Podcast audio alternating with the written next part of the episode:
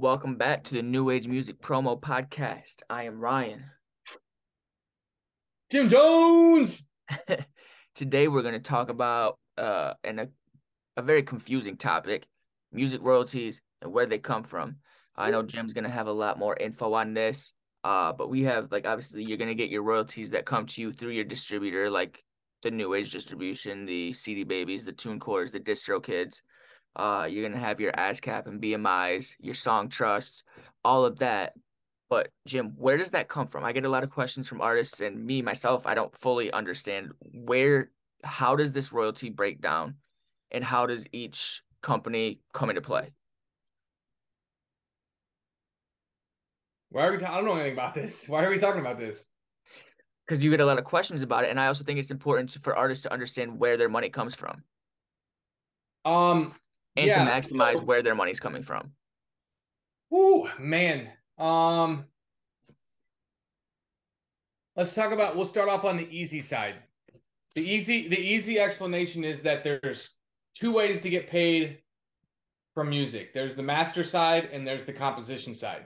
What does the master entail? The master entails the master recording of your your music that is delivered to DSPs that plays on Spotify and Apple. Those are streaming, those are considered sales on the master. That actually applies to physical CDs, vinyls, tape cassettes, uh anything else that they make to play music. Does that apply to like the people who sell the flash drives? Uh, ooh, I don't know. Uh you would think I think most contracts say anything that embodies the master um, but I don't know how you would track that because I don't think you could put a UPC on a flash drive. If you True. could, that'd be super dope. Um, so yeah, who collects that? Uh, usually that's the responsibility of the distributing party. So if you're with uh, Empire, DistroKid, CD Baby, yada yada yada, they are the ones that are responsible for collecting those royalties. And on the master side of things, most royalties are delayed three months, about a quarter. Um, so if you end up distrib- if you end up putting something out in the middle of a quarter, and I'm still kind of foggy on this one. So if anybody watches this and they actually know better than I do, please comment and let me know. But uh, I'm pretty sure that if you distribute in the middle of an actual quarter, it doesn't take another quarter for you to get paid. I'm pretty sure you just get in in the middle of the cycle and you'd only get paid on like let's just say the six weeks of the 12. Pretty sure that's how it goes, but I'm not 100%. I just see the statements and I say, sweet, someone got paid. Yeah, I think you're right on that. Um, the other side of things are the composition, which entail the songwriting aspect of it, and the producing, uh, the songwriting, which is compiled of the production, composition, and the lyrics. And so, if you're a songwriter, you actually physically write words on paper. That words come out of mouths. That's considered songwriting. uh, but what's entailed in that composition is uh, it actually is. It says composition. So the composition is the instrumentation, whether or not that's a beat or that's a live band that creates the music that goes along with the vocals. Now, in the rap world, uh, how it's supposed to work is it's supposed to be 50% songwriting, 50% composition. So if you have one producer and two vocalists on a song that each wrote their own verses, then in theory, the breakdown would be 50% goes to the producer, 50% is broken up between the songwriters. So if you have five songwriters, you know, you're you could be splitting 5% or 10%. So think about this. That that really sucks though if you think about it because like if it's your album and you're like, "Hey man, I really want to do this record." And then someone comes in and does the hook and then you've got you and then you've got three other vocalists on there basically doing what 8 to 12, maybe 16 bars each. That'd be a very long song. Yeah. Um, even though it's your album, your song, you're collecting some of the lowest por- por- portions on that on that song, at least from the composition side. You could probably be probably be collecting the largest share of the master side of the recording, depending on if you either did a work for hire to get those people on, or whether or not they just did it as a free feature, or you worked out some sort of uh, percentage deal where they got a small percentage of the master side of the recording. Am I am I staying on track so far? So far, yes. I think that it's um especially when an artist is first starting out, they may not understand the full on terminology of master recording, composition, like all of that. So if you break that down into layman's terms, I think everything else will fall into place. Cool. Well, some other some other things to take into consideration too are there are a lot of different variations when it comes to um, how producers get paid. Um, so a producer, for instance, can work out a deal where they get an upfront payment for either create creation of at the time, um, and have and for the artist to have exclusive rights and ownership over that instrumental. So let's say, for instance, you could work out like a thousand dollar upfront fee, but sometimes producers uh, can can get like a three percent royalty rate built into that. But the problem with that is it's super tricky and it's. I feel like it's something that people just write into contracts to get producers to shut the fuck up because the, the reality is to one to be able to even track that is damn near impossible. And two um it really just depends on your relationship with the producer. If it's someone that you want to work with consistently sure you're going to make sure that they're taken care of. But if it's someone like i just give you perfect for instance like there's a producer that did like five or six records for an artist that i manage their team reached out they're from europe or wherever the fuck they're from they were paid like 750 a beat. So I think there's five or six songs between three between three albums. Good people. The artist likes them. Um, but they they like came to me like five, six years after these songs were released. Oh, we're just checking in on what our royalty is for this. And I'm like, six years after the fact? Right. Like that's so basically what I have to do is because it, it's not I have to I have to see what the album or the release gross is, right? And then I have to look at the per track earnings. So then the per track earnings, let's say that let's say the total album has uh generated a hundred thousand dollars. And that one track out of 10 is accountable for twenty thousand dollars out of that uh that record.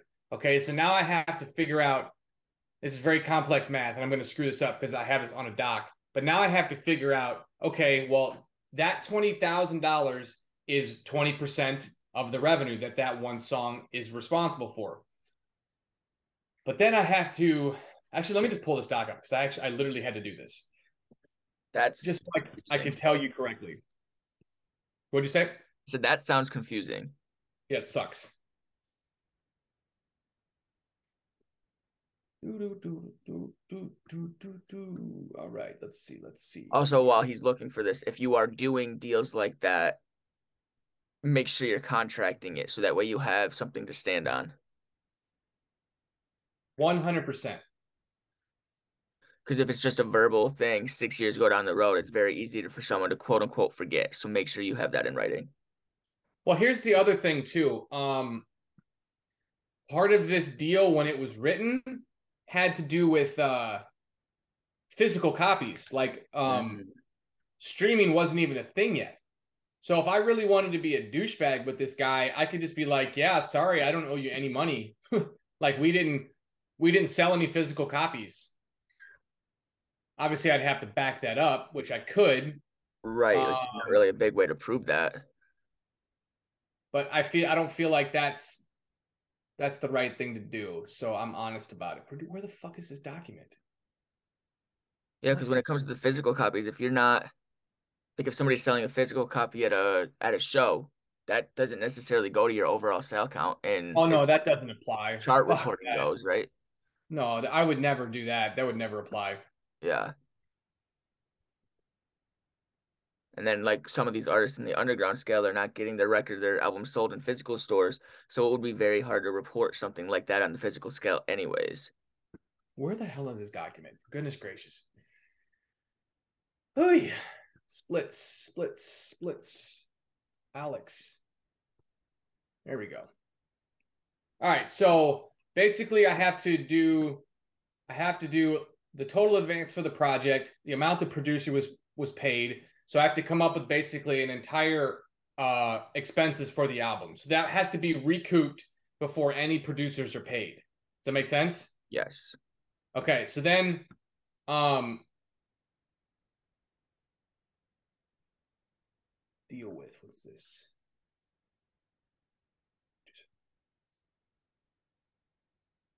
Okay, so they get a 3% producer royalty. So let's just say, for instance, this song, this song earned $15,000. This other song earned uh, $4,500. So I basically put those two numbers together.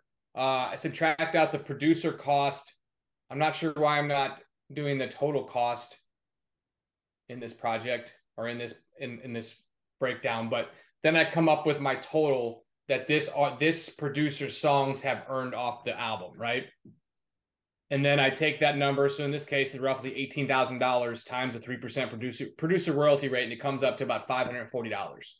That's how much money they've generated off those two songs since that time. Right. Um, but again, like I said, that actual document does say that this pertains to physical copies, nothing to do with streaming. And this guy tried to like he tried to like argue with me about it because I told him I was like, look, there's no, there will be no more there'll be no more payments after this, and he's like, why not? And I'm like, well, because uh, the catalog has been sold. And he came back and was like, well, you didn't tell me you were doing that, and I was like, excuse me, um, the copyright belongs to the artist, not to you. The artist is at liberty to sell this at any time. So that's why that's the point that I'm making. Um, producers, if you really if you really want to take care of yourself and you really want to protect yourself when it comes to your your what's rightfully yours, you need to make sure that there's clauses in there that protect you against the future sale of catalogs because it fucks you. Yes. It totally fucks you. If if the copyright owner has the ability to sell the catalog and which includes a song that you produce that you have a royalty rate on, you need to include have inclusive language that states that in the event of a sale, you need to be paid out uh, a future percentage based upon and it's going to be like a crazy math equation to get to it but if that song is included in the sale it has to have a percentage of what the total sale is that it's kind of like responsible for. That way you get paid upon that sale and then you're done. Because right. otherwise you because you gotta think about it. Do you, do you sign a contract for $700 of producer work and a 3% royalty rate just for your song, the song that you contributed to to get sold, then you never make any money off of ever again. Out, right, out exactly. on the master. Yeah. You know, no one would sign a contract like that because you don't think of it. Absolutely not. Yeah, you certainly got to make sure that you're covering your covering your tail on that. Um so I get a lot of questions about as far as ASCAP or BMI versus Sound Exchange and where they're different come into play because they're like, well, why is Sound Exchange collecting a publishing royalty when my ASCAP's doing the same thing? And until you explained that to me, I didn't really fully understand that either. So to people who don't have that full of a knowledge of it, what is that? What is that? Well, first of all, to correct you, Sound Exchange does not collect publishing. Yeah, you're right. I did. I thought that at first. That's what I'm saying. Once Sound Exchange, Sound Exchange collects things like Pandora, Sirius XM, satellite radio, shit like that. So yeah. it's basically like it collects basically streaming, I guess you could call it, but it's just a, a much smaller fraction of what's out there. So just to clarify that, Sound Exchange is not publishing; it collects essentially streaming. It's almost it acts as if it's collecting from a DSP because then everything at this point is a DSP. And for those that don't know, DSP stands for Digital Service Provider. Just so you know, right? Um, so um, ASCAP and BMI collect songwriting royalties and publishing royalties. And I'm going to be honest with you, I don't fucking understand what a publishing, but I don't understand. If I write the song, I feel like I'm getting compensated as a songwriter. Publishing is something I've never understood. I know how to register it. I know that Admin MP and Songtrust, Kobalt, uh, there's a couple other big ones out there that that administer administer your catalog, which basically means you you give the rights to a company like Admin MP, you give them a percentage of your, your earnings for them to do all this shit for you. Right. You give them all your IPI numbers, you have them register all your claims for you. Um, and then you go in, they, they go in, they, they, they're an admin on your, your ASCAP or BMI account. They make sure everything re- is registered appro- appropriately. All the right percentages are claimed.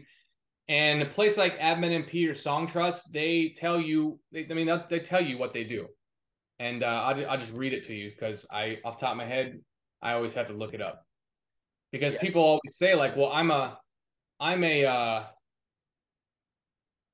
oh, I'm a registered songwriter with ASCAP and BMI. I don't need you to do this. I don't need this. Well, the, the truth of the matter is, um, ASCAP and BMI are really only collecting your domestic royalties. Yes. Um, and to be to- truth be told, ASCAP and BMI they are very understaffed. They're understaffed before COVID. They're even more understaffed now. Like you can't even get a hold of anybody. ASCAP BMI. If you can't get a hold of anybody there, you really believe that they're collecting 100 percent of your money? Fuck no, they're not. The stat that I get quoted a lot by Admin MP is that roughly BMI and ASCAP are collecting about 33% of the actual royalties that are out there available to you. So places like Kobalt, Admin MP, Songtrust, they're out there collecting your worldwide royalties. Um, so if you just like were to look on Songtrust, for instance, do you want me to share my screen? Yeah, share it so that the the listener can see it. Right, hold on. Uh, you have to enable participant screen sharing.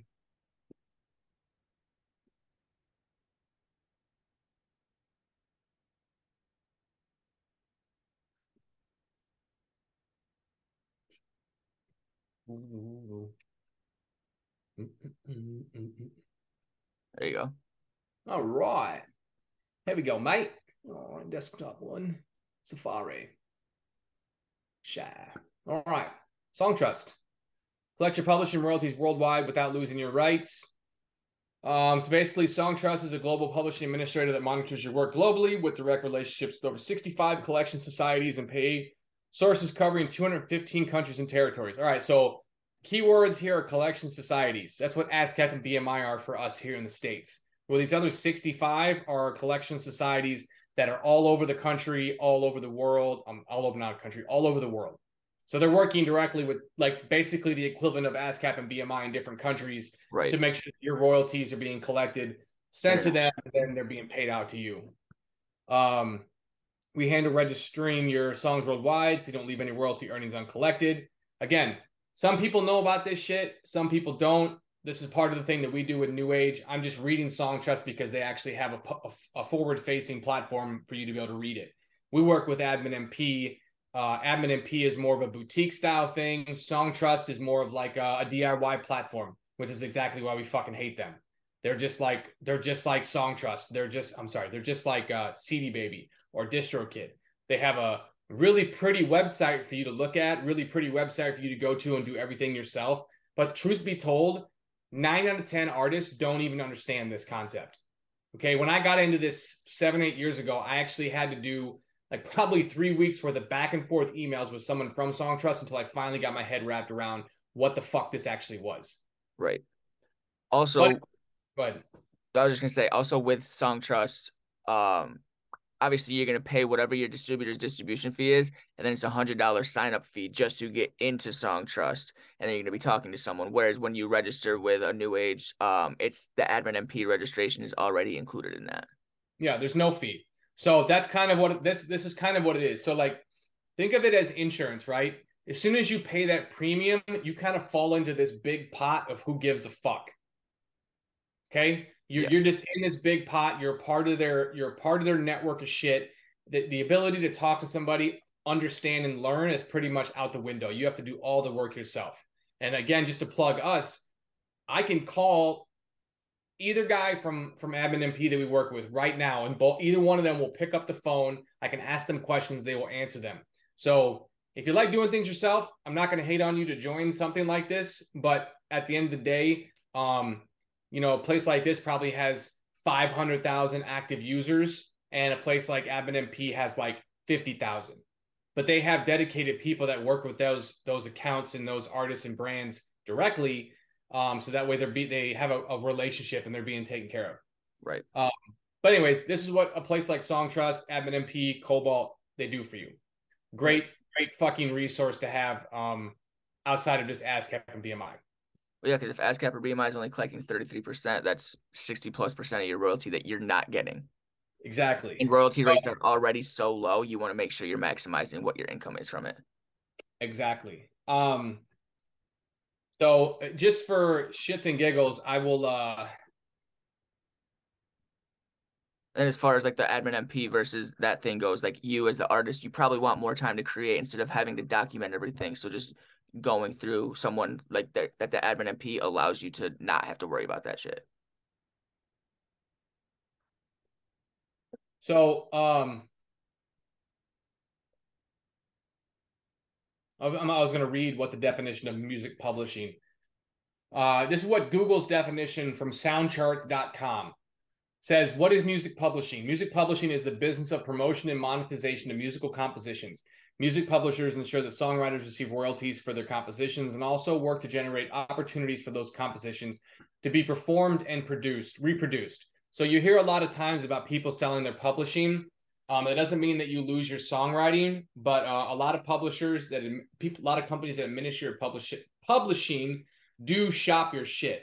They either shop it for sync, they're shopping it for TV, they're shopping it for movies. There's a lot of different variations of the publishing. So it's it's still not super clear to me how the hell that's even different than the songwriting aspect of things, but it's very important to do. It's very important to, to turn that over to someone who knows how to do it properly. And uh, it's very important to make sure that your songs are registered properly because this is just one other thing that we'll touch on real quick is songs going into conflict. For instance if you have we'll go back to the example of the producer and the two artists. If that producer on their own side mis misfiles that registration and they claim 60% and they only give you and the other songwriter 20% each to equal that 100% and you've registered 25 25 and 50 that song will immediately go into conflict because you have two different publishing admins claiming two different percentages and nobody will get paid any money whatsoever. Yep. So it's very important to work with professionals that know how to do this shit correctly and make sure that you have um there are uh, split sheets that you can just Google. There's templates out there that you can Google split sheets. And you need to make sure that for every fucking song that you do, you write it down with that person. They all sign off on it so everyone knows what the splits are that are being registered. That way, if you have any conflicts, you can reach out to that party and say, "Hey, can you please put me in touch with your admin? I'm going to send them a copy of this this agreement. I need to see what they registered because this is what we have on paper and this is what everybody signed." Right. Yeah, because like you said, otherwise there is a true risk that none of you will be getting paid. Because if it goes into into that oblivion state, they don't know who to pay it out to. And then one thing I want to touch on what you said you didn't understand like the publishing versus the the songwriting. I don't fully either but from what I understand is so like your songwriting is where you're gonna get your royalties from your song purchases, your digital downloads, your Spotify, your Apple, uh, YouTube, all of that shit. But then your publishing side is if you do land a sync placement, you do land land a radio campaign and things like that, and that's why people will sell, like you said, sell the publishing. Right. But even if you don't get sync placements, you still earn money on your publishing per mm-hmm. song. Oh, I guess I did know that a little bit. I just didn't know what those rates were. I know it's different on the platform, so I don't know what that publishing royalty is and comes out to. Well, let's see here.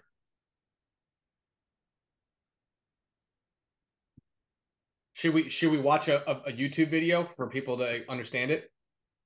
Well, maybe we can if the YouTube video is worthwhile, maybe we put that link in the description. Yeah, let's do that. Good idea. Yeah, let's do that because I do I do think that it is important for you guys as the listeners to understand that you, yes, the royalty rates are already so low, but there is a way for you guys to turn this into a viable business. You just have to understand one that it is a business and two how to register and file all of your stuff properly so that way you can document where your money's coming from and make sure that you are being compensated properly because there's a lot of money there is a lot of money out there that you could just be flat out missing on if you don't understand the differences between your ASCAPs, your BMIs, you don't have that registration with a Songtrust or admin MP, and then you don't have it filed properly with your producers, your other writers, your instrumentalists, whoever whoever's filing your things. So just make sure that you have your shit in order. I agree. Any other er- er- earnings topics? Should we go over YouTube? Yes. Oh fuck. Because YouTube you- is very confusing, guys. Very confusing. All right. So uh, there's three ways to get paid off of YouTube. Okay. Uh, what we'll wrap this up in under 10 minutes. Okay, so there's three ways to get paid off of YouTube. There is ads, there is uh the DSP side of things, and then there's content ID. Yes. Okay. Three different ways. DSP means uh YouTube music. That's what that means. Okay. Ads means the ads that you see on your videos. Okay. Content ID means that when your distributor distributes your music to the world, to the internet, if they choose to, to claim the sound recording on YouTube, that means that when you upload your shit and you match monetize in all countries and you click content ID, that means that that revenue from that video syncs with your audio from the DSP like that and it gets goes to your distributor and your distributor pays you for it. They right. also protect you from other people uploading your music. That content ID will grab it from that fan video or that reaction and it'll go to your distributor and your distributor pays you. Yes. It's actually not that it's actually not that complex. It's not that complex, but like uh so to separate them for people who I always get this question when I'm working with new age artists and it's like I thought YouTube music was my song getting played on YouTube. No, YouTube music is this is YouTube's version of like Spotify or Apple Music. Their actual streaming service. Yeah, it's their actual streaming platform. And then the content ID, I get a lot of people say, coming to me saying, "Well, I got this content ID when I uploaded my own song, or like I got flagged." You're not getting flagged. You're getting a content ID. And actually, you probably want more people to content ID it because if more people are using your song, you're getting paid more off of YouTube. Now, I will tell you this. I've had debates with Webby about this. He actually has his content ID turned off. I think there is pros and cons to that. So I because think he, he wants he wants other channels to do their his shit and he wants them to monetize off of him because it incentivizes the reaction channels to want to do it. Exactly. Because they can earn more revenue off of it. They earn money, they earn a lot more money on the ad revenue. Yes, uh, and I was going to say that is that there is a lot of especially in the streaming and the gaming world where if you have that on like you're you're streaming like your gameplay screen or things like that, it's gonna flag and content ID which may make make that go silent in the in the Twitch streamer the YouTube streamer's video. So if you want to keep that turn that off, that's going to entice people to go listen to you in that way. And then I do have uh other people who I know who are like they get their music uploaded where they pitch pitch it up onto like nightcore channels and stuff. I have uh one of my homies Jake, he's got uh, a massive community on YouTube through doing like the Nightcore things, and he'll keep his monetization on because the Nightcore they could they figured out a way to keep the content ID on and still grow their channel and monetize it. So he'll get a massive royalty payout on that. So I guess it really depends on, I guess, what your target audience is when it comes to that. And I think the la- I think the last one that we should talk about as far as like money payouts go is the confusion with um Instagram, TikTok, and Facebook, like Reels, and how people get paid from them. You can talk about that because I...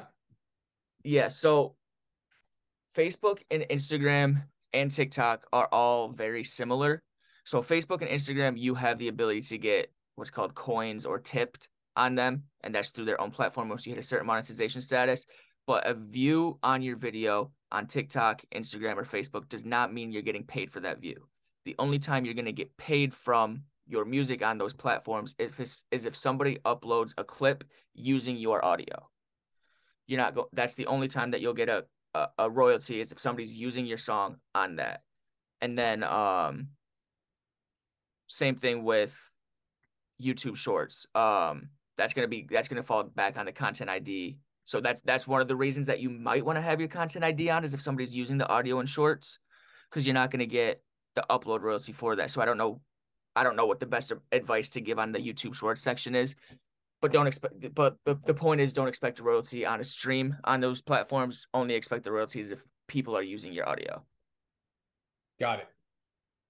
Not really. Just kidding. it is very confusing, but the point of the matter is, is there's a lot of places for you guys to make money. Just make sure you guys have your shit in line. If you have questions or want anything straightened out, make sure you reach out to either one of us. We're happy to help. Also, let's tackle one more thing. Okay.